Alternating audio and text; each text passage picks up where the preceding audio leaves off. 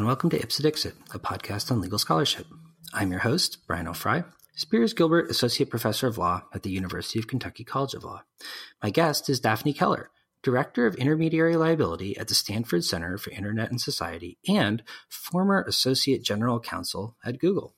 We will discuss her essay, Who Do You Sue? State and Platform Hybrid Power Over Online Speech, which is published by the Hoover Institution as well as her work on the regulation of internet platforms more generally. So, welcome to the show, Daphne. Thank you. I'm glad to be here. Yeah, I'm, it's a real pleasure to have you on. This is a super, super timely topic, and I'm really interested. I'm really looking forward to sharing your your insights on the subject with with listeners.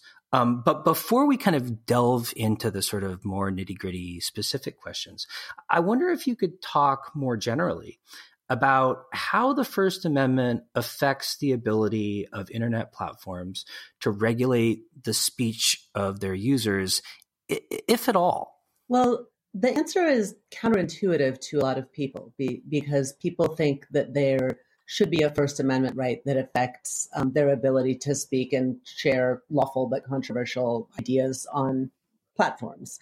Um, but the First Amendment is a right against the government. It says Congress and government actors can't silence you in, in most situations. It's not a right against private companies.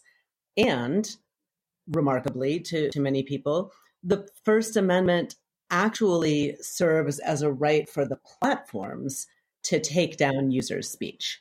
So there have been several dozen cases in the US where people tried suing platforms for taking down their speech, and people said, you know, hey, Google or AOL or Twitter, you need to reinstate uh, my content. And the platforms have won all of those cases. And in some cases, they win because of their own First Amendment rights. The courts say, you, platform, are functioning as an editor. You have a First Amendment right to take down content that violates your policies. And that is a reason why nobody gets to sue you to get their speech reinstated. So, would it be fair to like think of an internet platform as, from a First Amendment perspective, being kind of analogous to a newspaper or something? Like the newspaper's speech is protected, but my ability to get my own speech into the newspaper isn't. Sort of. I mean, it is analogous to a newspaper in its rights to exclude things, but it's very different from a newspaper in that its starting position for most platforms is anyone can come along and say anything. Um, and then maybe if it violates the rules, the platforms will take it down. And and that function makes it very different from newspapers. Newspapers have lawyers who vet every article that runs and sometimes um, decide that things shouldn't run because they're too risky. They might be defamatory or they might be copyright infringing, for example. If that were the rule for platforms, we would not have the internet as we know it today. Uh, because you wouldn't be able to post something on Twitter or Facebook or YouTube or, or Medium or wherever um, without waiting for their lawyers to approve it. So the the rules are very different between newspapers and platforms with respect to the question when do they get in trouble because of something illegal that someone posted? But they are similar with respect to the question can, they define an editorial policy and exclude some things? So it's a little bit of a digression from from your paper but i was wondering if you could help listeners understand why it is that internet platforms aren't directly responsible for the speech that their users make even though newspapers for example would be directly responsible for everything that they print yeah, so this is the area of law I study. It's called intermediary liability. It's a terrible name, but it basically means the, the set of rules that tell platforms what legal responsibility they have for users' speech. And it's different in different countries, but pretty much every country has some variant on the idea that platforms are not responsible for what their users post. They might have responsibilities in some legal systems later to take things down if they find out that they're illegal. Um, but this starting point of letting platforms be a place you can automatically put up your speech without waiting for a lawyer to vet it is foundational to the internet as we know it today. We would not have companies, um, either you know big famous companies like like YouTube or Twitter, or little things like your kid's school having a parent comment section on on their website. None of those things would be possible um, if there were not immunity for platforms when when users put up their speech. And as I said, sometimes platforms do have to take things down once they find out that they're illegal. But this serves both a innovation goal of letting all those entities exist, and also a free expression goal, um, making it so that platforms aren't so risk averse that they're incentivized to go down and shut down open forums or take down a broad swath of speech just in case it might be illegal.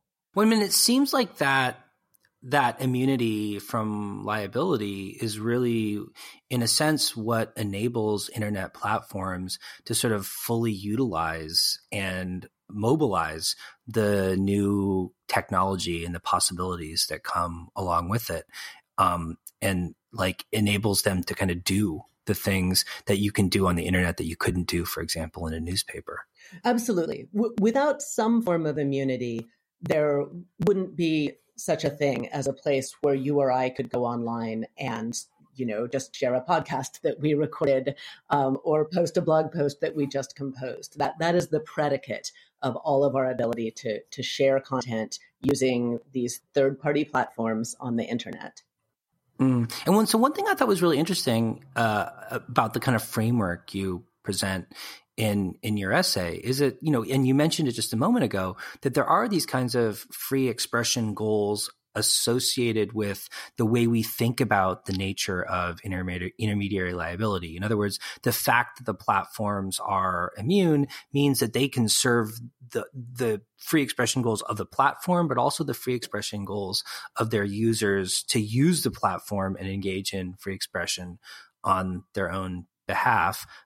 But you point to some sort of oblique ways in which government regulation can still end up um, you know imposing certain kind of limitations on speech. And in particular I, I kind of well maybe it's because it's my it's my area of study but but i noticed the way that you talked about how you know the scope of copyright protection can actually expand beyond the bounds of what kind of copyright actually prohibits to sort of create incentives for platforms to limit certain kinds of speech. And I wonder if you could talk about how that works and the extent to which you think it has free expression implications.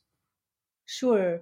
Uh, and and to be clear, you know, I do think just going to the start of your question that the First Amendment interest or the speech interest of internet users and are sometimes in tension with those of platforms. sometimes the user wants one outcome and the platform wants the other. And other times they're very much aligned. Other times the speaker wants to speak and the platform wants to speak and or wants to uh, you know have a business that allows the user to speak um, and you know and and so they're aligned in that way um, copyright is important for a number of reasons first because of sort of commercial piracy um, it is the source of a lot of the content takedown that platforms carry out. Um, second, under US law, we have a fairly elaborate notice and takedown system for copyright, and we don't have a system like that for, for most other kinds of content. And then, third, because of those first two things, um, there are remarkable troves of data and raw information available about what platforms are taking down. Uh, a number of platforms contribute information to a database hosted through the Berkman Center at Harvard Law School called the Lumen Database. And the Lumen database has copies of removal requests that people have sent to a number of platforms, including Google and Twitter. And researchers are able to go and look at them and see what the request says and see, in Google's case, what URL, what web address uh, was taken down, and compare the two and see if this seems like the accusation of copyright infringement was legitimate or mistaken or malicious, as sometimes is, um, and whether the platforms made the right choice in taking things down. And unfortunately, what that research shows pretty consistently is that there are a lot of erroneous accusations. There are a lot of notices coming into platforms saying, hey, you have to take this down because it's copyright infringing, but actually, um, it's pointing to something completely unrelated to the author's work. Um, or it is pointing to something um, that is fair use, that is a, a, parody or a satire or news reporting. Um, Google used to get lots of takedown requests for IMDb pages and Wikipedia pages. Um, and that's both, you know, a, a, problem because of the the speech consequences, the over removal. It's also a problem because it can really be abused and weaponized by bad actors. You know, there are examples like the government of Ecuador using copyright takedown notices to get platforms to remove critical journalism and evidence of police brutality. There are examples of scientists using fraudulent DMCA notice to take down reports that are critical of their work and, and show that their research was flawed. There are sort of endless anecdotal examples of, of ways that these systems can be abused. So, so Daphne, I mean, recently there have been a lot of arguments floated from a lot of different political perspectives that the government ought to be regulating speech on internet platforms in ways that it historically hasn't, right? Both to like prevent certain kinds of speech in some cases or require platforms to carry certain kinds of speech in other cases. I, I, wonder if you could talk a little bit about those arguments and sort of what's motivating them. Yeah. So the the conversation about platforms and speech is a little incoherent for the reason you identified. There are people saying platforms absolutely should take down more content and people saying they absolutely should take down less. And it seems hard to, you know, those those people don't necessarily agree about which content it is that should be taken down. So it it's hard to see a sort of policy future that serves both of those goals at once unless we can all agree on exactly what speech should be prohibited and then you know we just mandate that but we're not going to achieve that we've never agreed um, as a society in the U.S. on on that kind of thing, and, and I doubt we're going to, and we certainly don't have global agreement. Uh, but I'm pretty sympathetic, sympathetic um, actually to to both of those goals, you know, and and I think that while they get described often as a more left goal and a more right goal politically, that actually there are concerns all across the political spectrum that that back up both of those things. Um, so, for example, on, on the claim that platforms should take down less speech, that they should be compelled to tolerate more speech as long as it's legal and First Amendment protected, that gets framed in the media as a conservative position. But um, internationally, it's been raised, for example, as an indigenous rights argument in Brazil. And here in the US, a couple of years ago, we had a letter from 70 civil rights organizations saying, hey, we think Facebook is disproportionately silencing people from marginalized groups. So, this, the concern that some people aren't being allowed to speak as much as others, um, it, it goes across the political spectrum. It's not just a, a right wing issue. Um, at the same time, the, the concern that there's content online that is dangerous or harmful or offensive and that people want taken down, that's not just a left or a right wing concern either. I mean, I think for, for better or for worse, the First Amendment protects a lot of content that many, many people find moral, morally abhorrent, um, such as the Christchurch shooters video, uh, which is probably legal in many of the cases where it was shared. But you saw calls across the political spectrum for, for platforms to get it down as quickly as possible.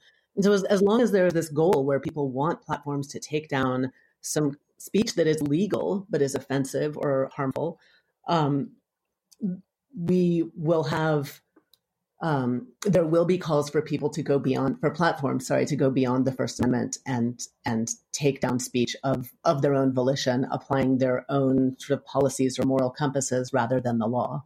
Mm. Well, so to what extent can the government sort of pursue either one of those policies goals consistent with the First Amendment? And I guess to the extent it can do anything, to what extent do you think the government should or is in a good position to pers- to pursue those kinds of goals? Well, if the policy goal is to make platforms take down First Amendment protected speech, that's a hard goal for the government to pursue. like, that is almost verbatim what the Constitution says they can't do. um, uh, that said, you know, there are many people who make arguments that we should reinterpret the First Amendment, and maybe particularly for speech online, that the, the way it spreads is different, um, or the way it gets amplified, or the way it might lead to real world violence is different. So there are, are arguments to be made for um, reinterpreting First Amendment doctrine for, for the internet. And I expect we'll see more thinking and scholarship on that in years going forward. Um, in Europe, they're starting to think of platforms more as if they were broadcasters um, and saying, well, in much the same way regulators, including the FCC, you know, American regulators, um, can tell broadcasters to take down cursing or nudity or you know things that are would be legal in other contexts maybe regulators should be able to tell platforms to take down things that would be legal in other contexts. That would be a pretty radical departure from the way, certainly, that American courts have thought about free speech online so far. And it would be very, very different from regulating broadcasting because it would reach into you know your podcast and my pictures on Flickr or my my Twitter account, you know, it would affect ordinary people in their day to day speech because we all depend on on platforms. But that you know, there are people trying to think about um, how the government could pursue getting rid of currently legal speech. Mm-hmm. Well, I wonder if we could talk about like a recent incident that I think is very much on people's mind. You know, Mark Zuckerberg of Facebook recently said that Facebook was going to adopt a policy with respect to political speech that it wasn't going to like monitor or remove political speech irrespective of the truth value of the speech in question. So, so I mean, I, I wonder, I mean, can the government in any way regulate misinformation or false speech that's being circulated on social media. And if the government can't, but platforms like Facebook can, should platforms like Facebook take a harder line when it comes to like misinformation and whatnot? Or do you think that Zuckerberg has adopted a sensible uh, approach to this kind of problem? Well, governments can step in to some extent in cases of misinformation if for example it constitutes defamation you know if the you think about the Nancy Pelosi video that was slowed down to make it sound look like or sound like she was drunk you, you know you could argue that because that conveys a factual claim about her that's not true and that damages her reputation that that's defamation and that's the kind of thing that the government can regulate um, or prohibit. But there, there are real limits to that. And I think if you look at the kinds of things people are asking platforms to take down and saying is sort of a um, moral duty to take down, um, that tends to go beyond what what governments could do. Um, but you know, I. I, I have some sympathy for Facebook and Mark Zuckerberg on this one. I'm I'm no fan of a let politicians lie policy, but can you imagine if the policy were otherwise and you know they decided um, which ads were you know mere puffery to, use a term we all learn in law school you know which which ads were within permissible bounds of hyperbole and exaggeration um, and which ads went just a little bit too far they would just systematically alienate the people with the greatest capacity to punish them which is lawmakers. Um, and so I can see why they were terrified to step into that job um, of systematically making powerful politicians mad at them. Mm, yeah, I mean, it really does seem like they're between a rock and a hard place here, in the sense that you know there there's sort of like conflicting demands on them from the very people making those demands. Mm-hmm. And, you know, if we had a, a ministry of truth to outsource this to, then, you know, that would solve the problem. yeah, well, uh, you know, I guess I guess we'll see what happens on that front. Um, yeah, I mean, so uh, you know, if that kind of policy is good for for politicians and for the kind of political speech that they're engaging in, you know, is that the right policy for platforms to adopt with respect to other kinds of speech as as well? Or, you know, to what extent can and should platforms engage in kind of more robust curation of the material that that they're that they're hosting? To be clear, I'm not saying that policy is good.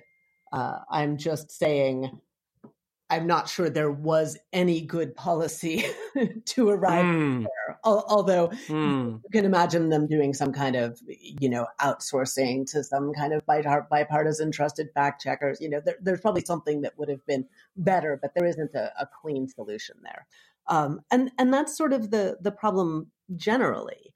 Uh, I think that platform curation, having platforms go out and take down some legal speech because it is offensive or because it is harmful, that's pretty much inevitable if we are talking about big platforms like YouTube or Facebook, because that is what the public demands. It's what users want and expect. I think users would be very alienated and, and would leave the platform if when they signed on to relatively family friendly places like Facebook, they found themselves confronted with racial epithets and bullying and false medical claims and you know the whole panoply of, of nasty stuff that's on the internet. Pe- people want facebook doing curation.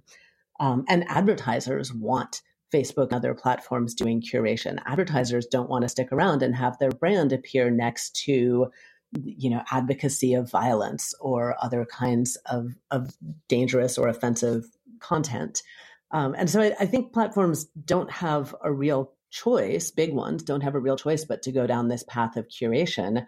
But they are also inevitably not going to make everyone happy. No matter where they draw the line between permitted and prohibited speech, some people will disagree.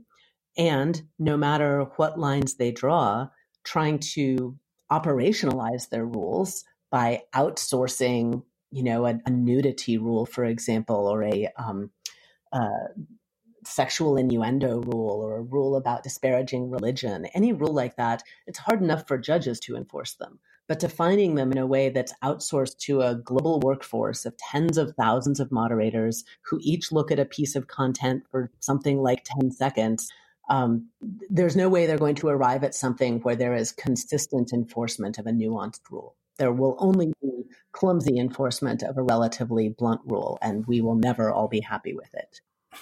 well, I mean, at the risk of sounding cynical, it almost seems as if the people complaining about the speech policies of internet platforms kind of want to have their cake and eat it too. Like, you know, like the platform should always carry the kind of speech that I think is really valuable, but should really aggressively curate the kind of speech that I think isn't valuable. And it sort of seems like, uh, as you say, like really difficult to sort of mediate between those two demands, especially when they're coming from people with such different perspectives.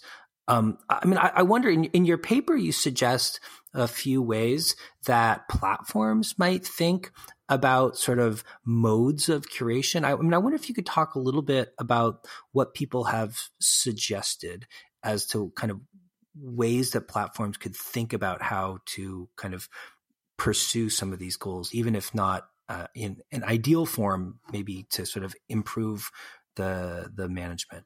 Yeah, well, maybe if I could go back to the beginning of your question a little bit, I, I do think that um, some people are asking to have their cake and eat it too, and calling for inconsistent things, you know, knowing that they're calling for the impossible.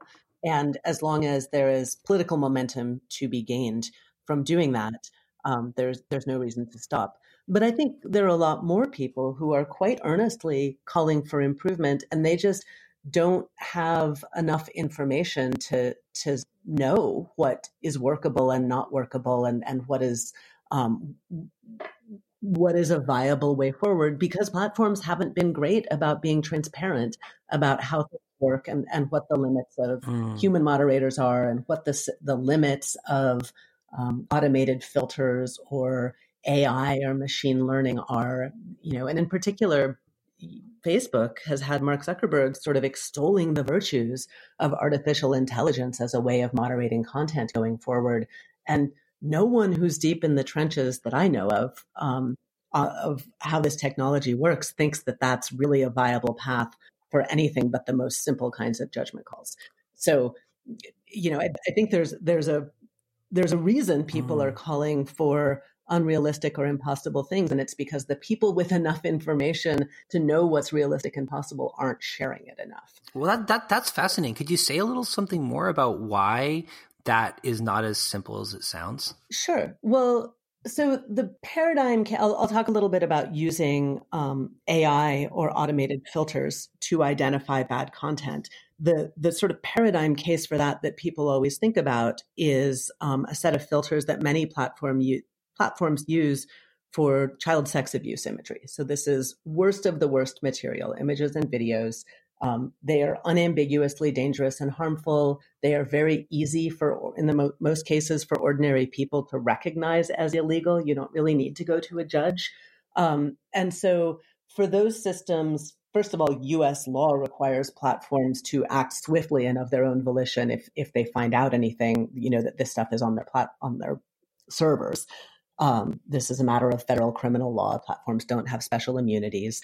Um, but also, both platforms and a lot of people who are usually critical of platforms have been pretty willing to accept using automated filters that find duplicates of this content. Once a human has said, hey, this is worst of the worst illegal child sex abuse material, we're going to take it down, they can use automated tools to find duplicates of that and, and take it down too.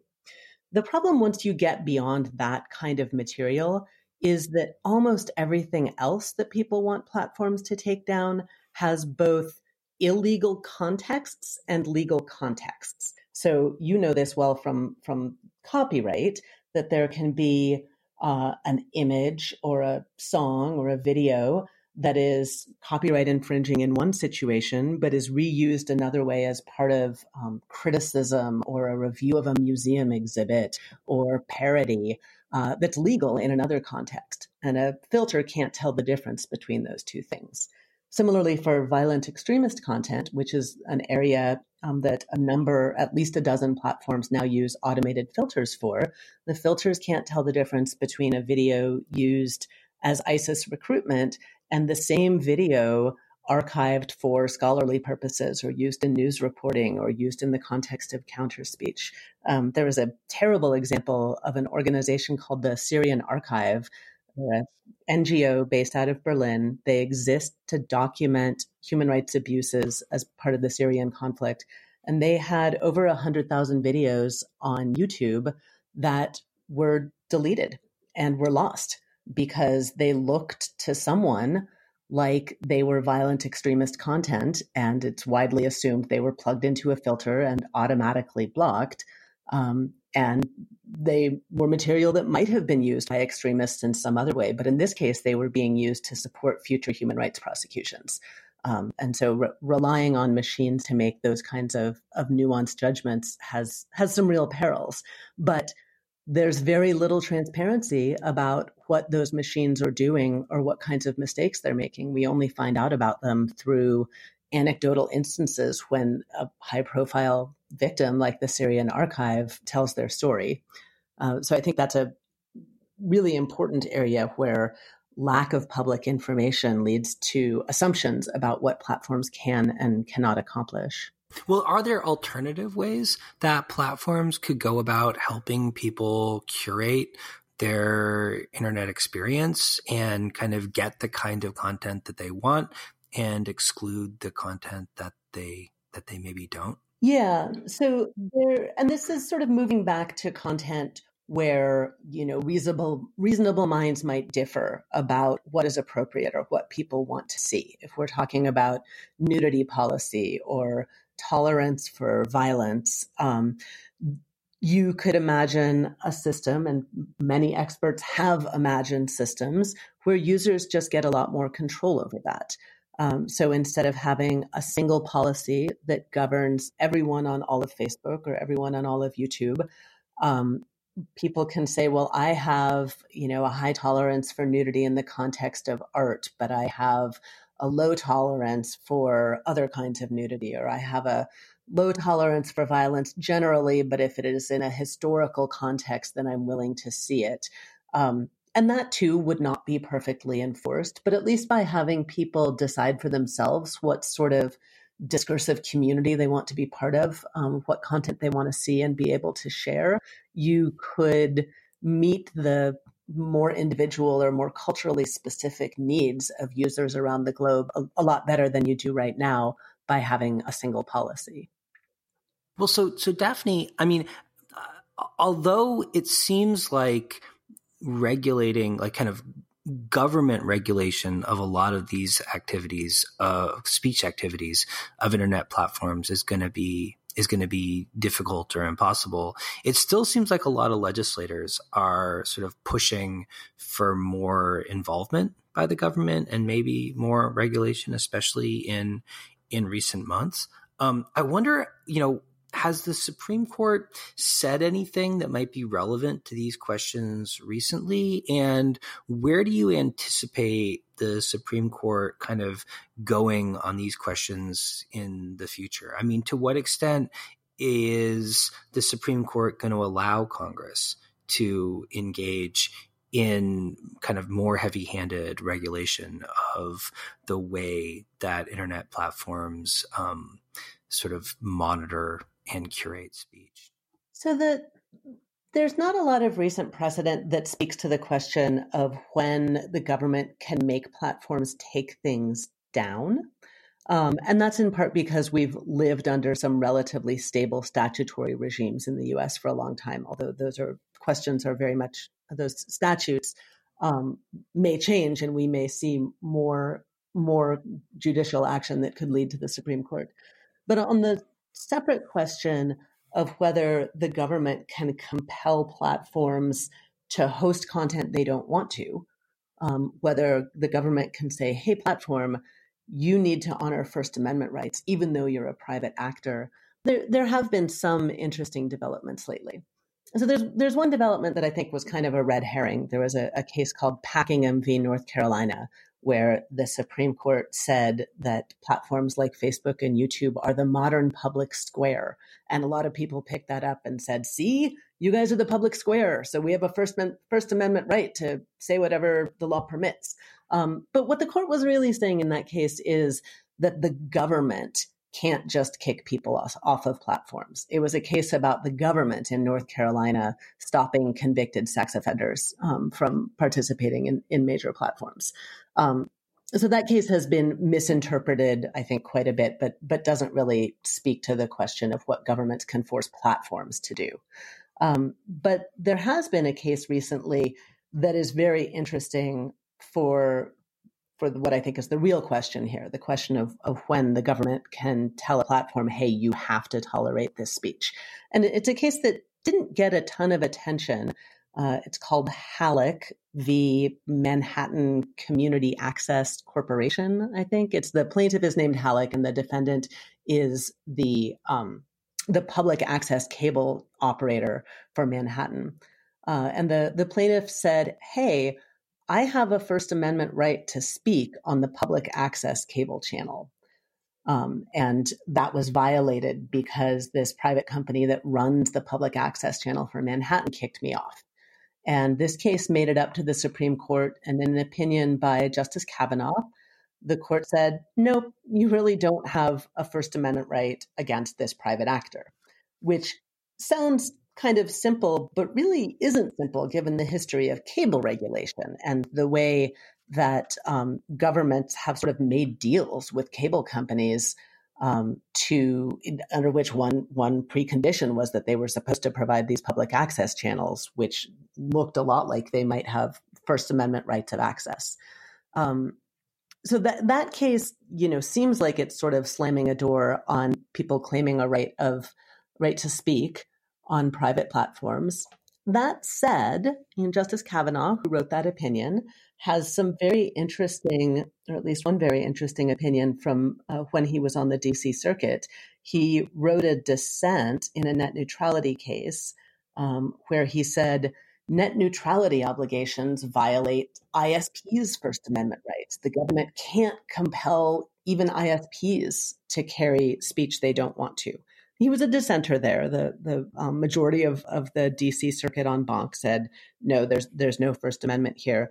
Um, but but what he said was the only way the government can compel these private companies to carry speech they don't want to is if there is so much market dysfunction that usual market corrective forces aren't coming to play. So basically, if the government can make out a competition claim or an antitrust claim, that becomes an avenue to compelling platforms to carry speech.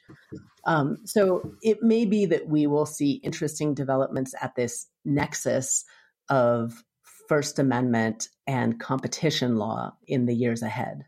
Well, so in closing, Daphne, I mean, I wonder if you could reflect on that a little bit more because you certainly touch on it in in your essay, right? The way in which you know it does seem like there are some really kind of substantial First Amendment barriers in the way of significant kind of direct government regulation of the way that internet companies curate speech on on their platforms but you know the government has a lot of tools it can use and a lot of you know there's a lot of different ways to skin a cat as as it were right? And it i mean I, I do wonder like i mean what if the government tries to use other kinds of market commercial market regulation to sort of push internet companies to do things that it wants to do for really speech oriented reasons. I mean, to what extent is that an option and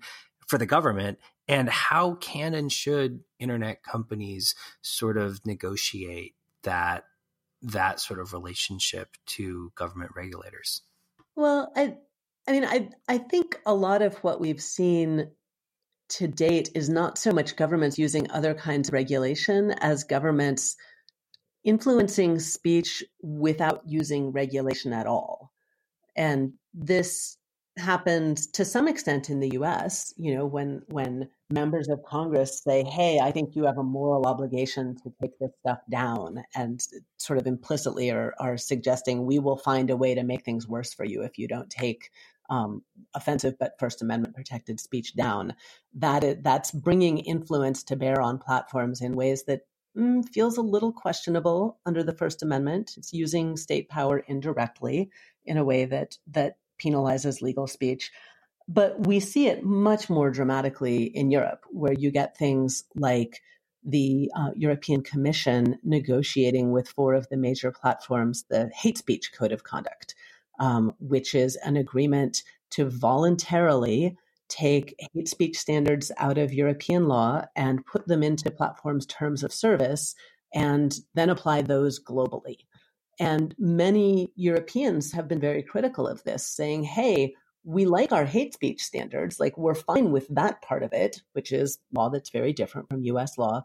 But what we don't like is that this takes the enforcement out of the public courts, out of the legislature, out of any democratically accountable process, and puts it all in this black box inside of a private company so that we don't know what's coming down. We don't know how the rules are being interpreted. If people think that they have been wrongly silenced, they don't have an avenue for redress. They can't go to court and get a judge to review it. And so that that's the larger uh, problematic use of, of government power that I see in this area um, is is governments getting things done without going through legislative channels and without going through channels that allow judicial review. Interesting. Interesting. Well, Daphne, thanks so much for coming on the program. It's been a real pleasure talking to you. And I've learned a ton about the governance of, of internet platforms. Thank you for having me, Brian.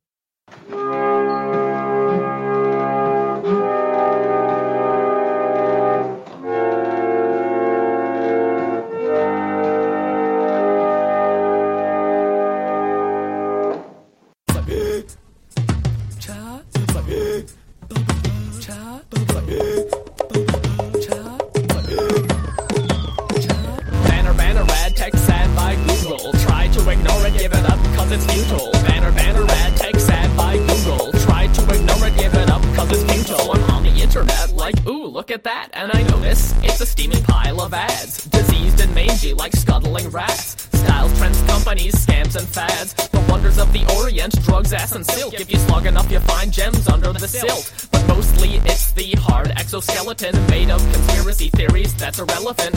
Okay, you're the one millionth visitor. Click here, click they are quite inquisitor. Yes, sir, it's